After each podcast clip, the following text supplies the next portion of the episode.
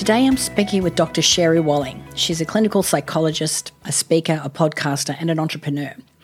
And she's released a new book called Touching Two Worlds, which really goes through her own grief of losing both her father and her brother within six months of each other, and how what she learned through that experience can actually help you if you're also experiencing grief. So, enjoy. Make sure to grab the official Not Over Just Different welcome pack. It's filled with some of the best tools for inspiring your best life, all absolutely free. Just go to notoverjustdifferent.com forward slash welcome gift to download yours now. Hi, I'm Natalie Ledwell, and welcome to Not Over Just Different, a podcast for women of a respectable age facing life's next new chapter. So grab a cup of tea and pour yourself a glass of wine and join me for some deep, real, and candid conversations about everything from health, aging gracefully, relationships, and how to make the next 50 years even better than the first. Well, hello, everyone, and welcome to the podcast for this week. This week, we're talking about a subject that um, is a little challenging for most of us. Not just challenging when we're going through it ourselves, but also challenging when we have someone close to us who is also going through it.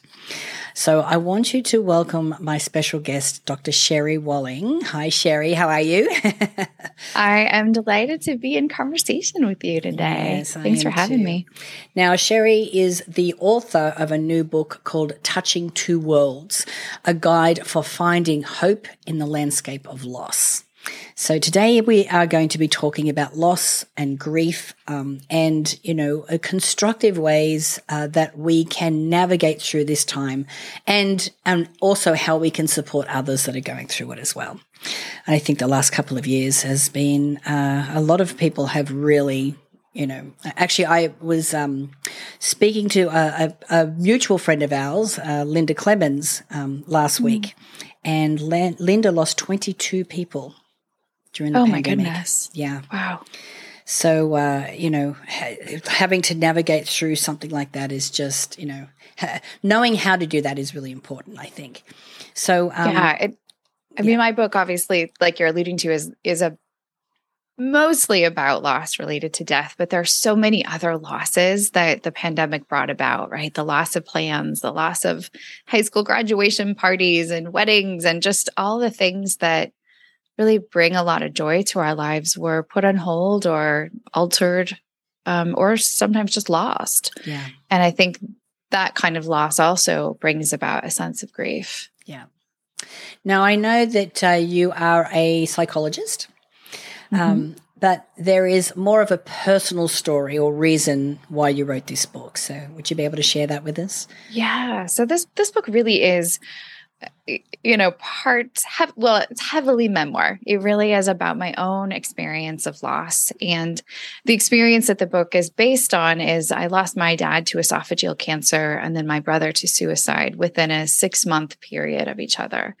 So I did this really deep dive into grief uh, following these losses, probably some before the losses too. But um, so the psychologist in me, though, was kind of often confused or feeling this sort of sense of disjointedness between what I was experiencing in my individual grief and some of what I learned in graduate school academically about how grief happens. Right. And so in the book, I'm telling my story, but then also reflecting on my learnings about grief and in ways that I hope offer some tools and ideas to other people who are going through similar kinds of experiences.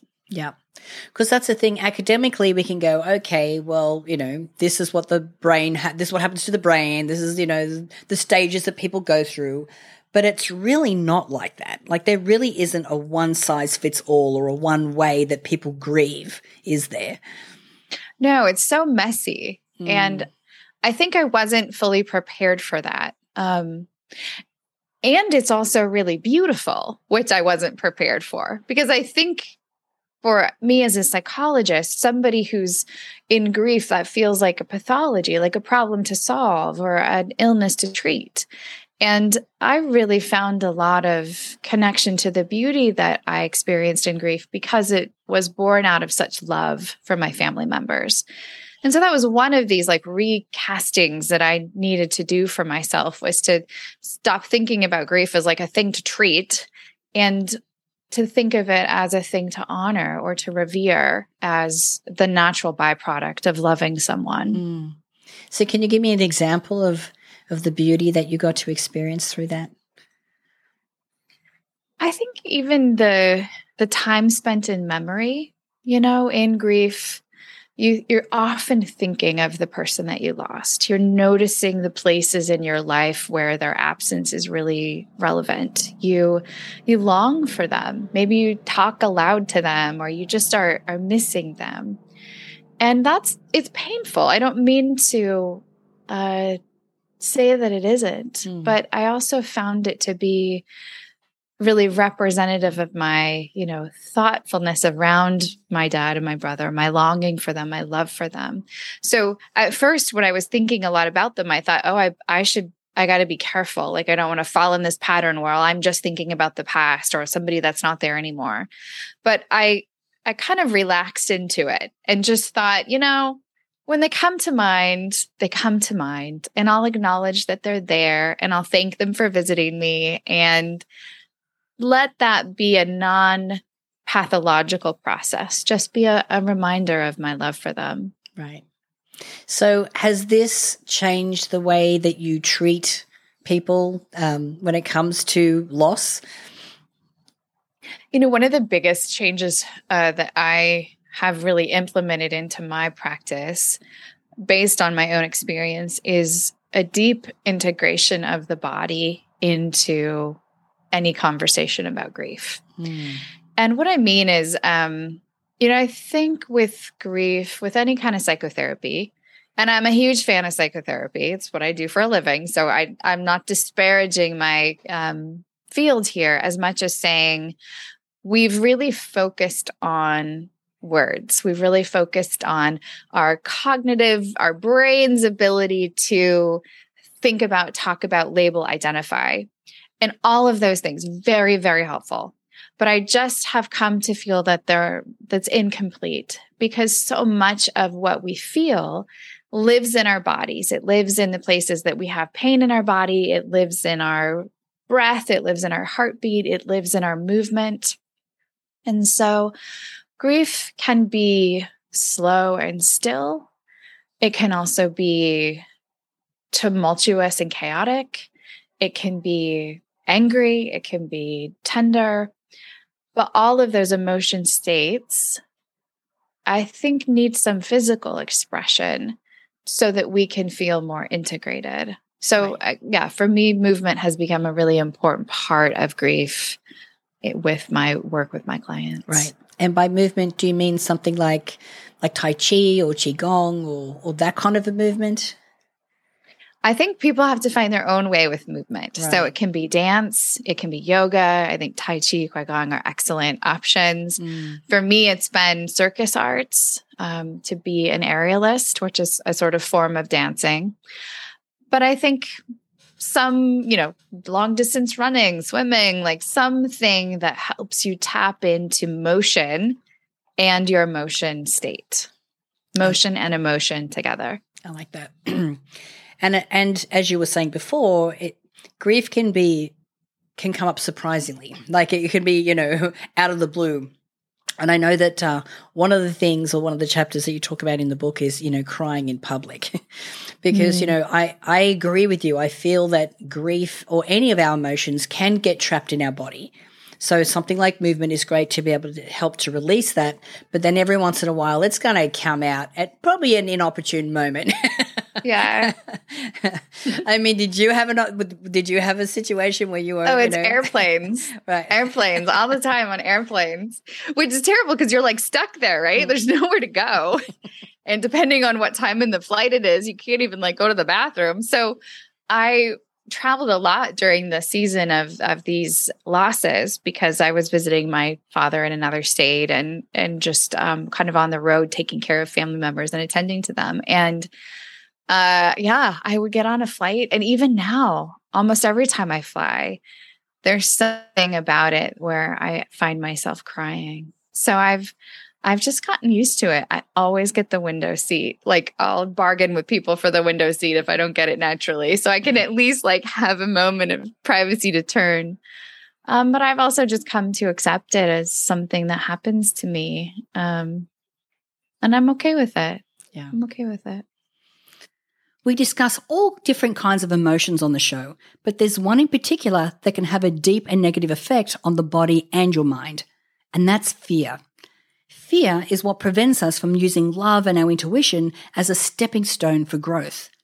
And because it's such a powerful emotion, it's important to be able to harness the tools to ditch it altogether.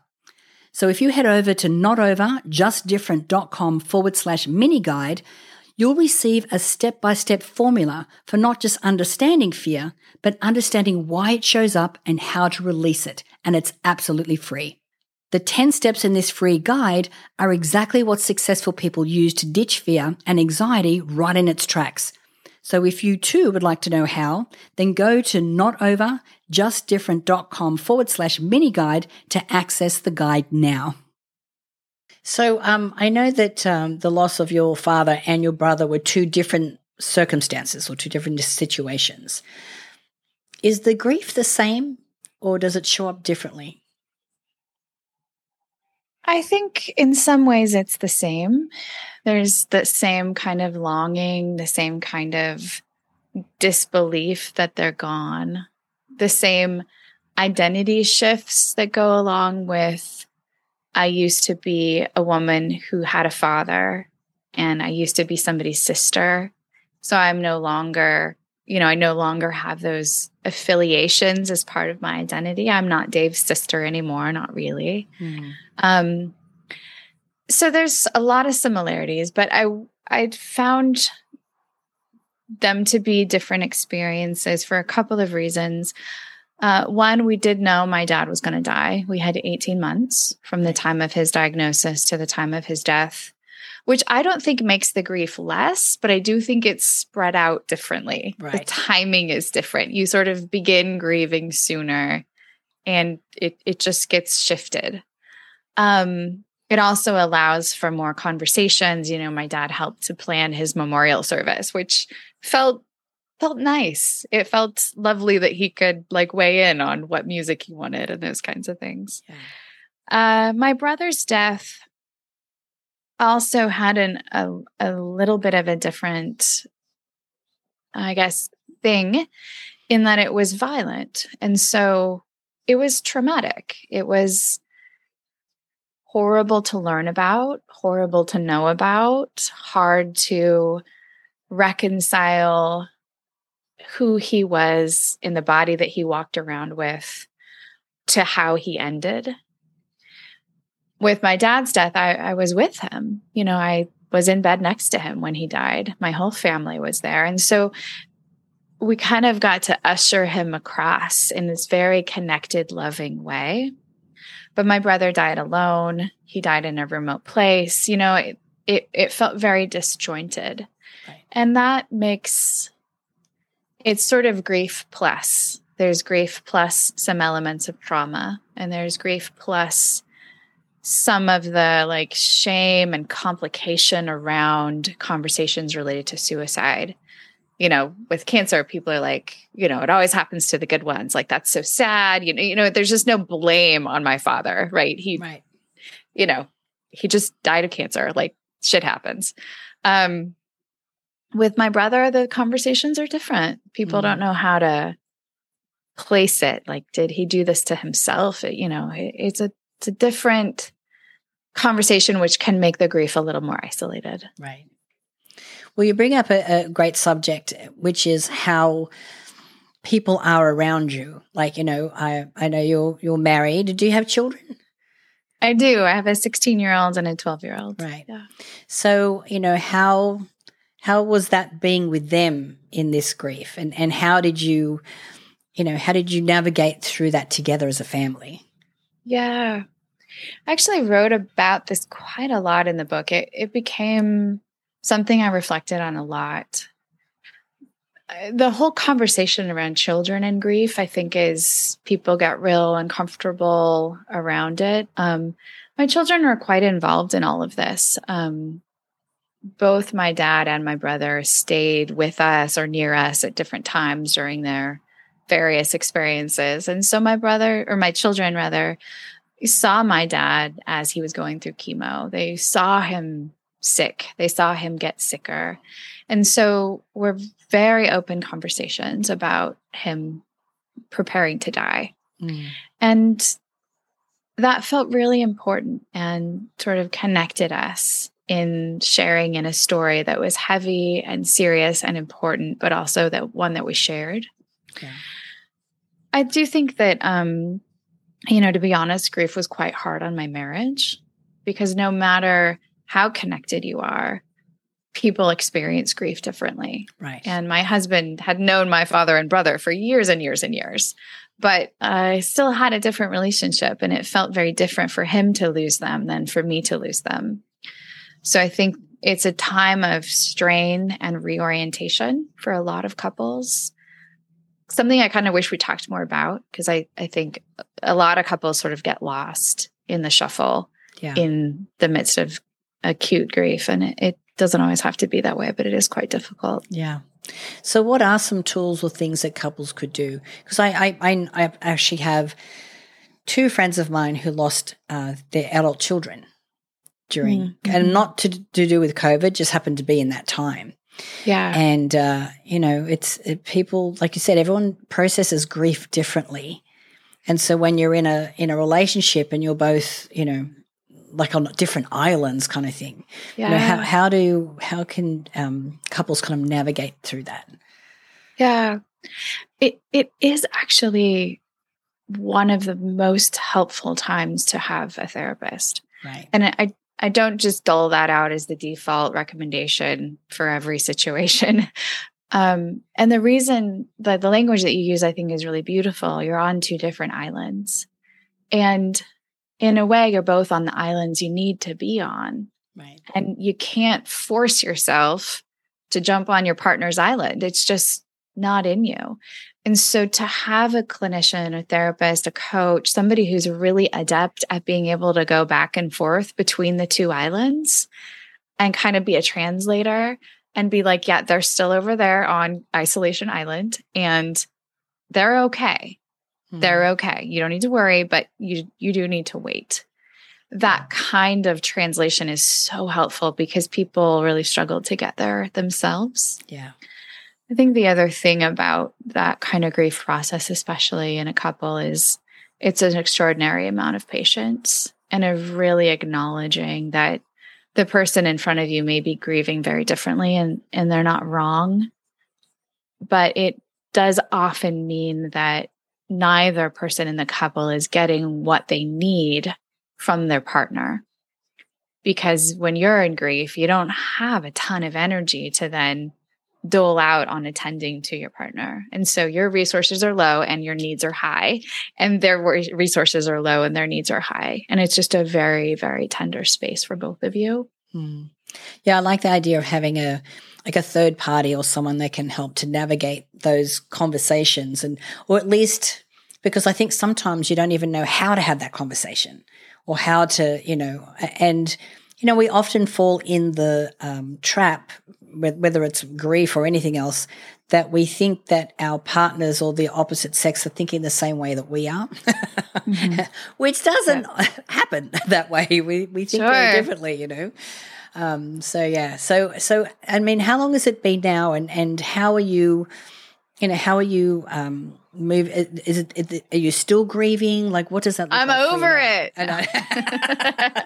all done um yeah it's been a couple years now uh, my brother died in may of 2019 so we're coming up on about two and a half years since he died. And then my dad six months before that. So almost three years. Mm-hmm. And I will say that um, writing about it has been a gift because it has allowed me to have conversations about them and kind of keep them in a way front and center. Maybe not front and center. That's not exactly what I mean, but keep them present and active in my life. Um, and that helps. I think about them fondly. I think about them often. I talk about them relatively often. And that I think functions in the positive aspects of grief, the positive aspects of keeping them with me, not the like difficult aspect of grief, which is longing for a reality that can never happen again. Right. So I I would say for me, there's no timeline on this, but for me, I no longer feel like I'm in the acute throes of grief.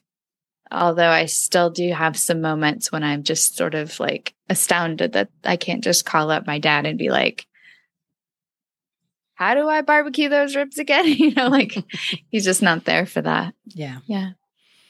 Yeah. And uh, I, I, you know, I, like you said, I think it, it is different for everyone, but still being in a place where you can get to a point where you can celebrate their life and mm-hmm. think fondly.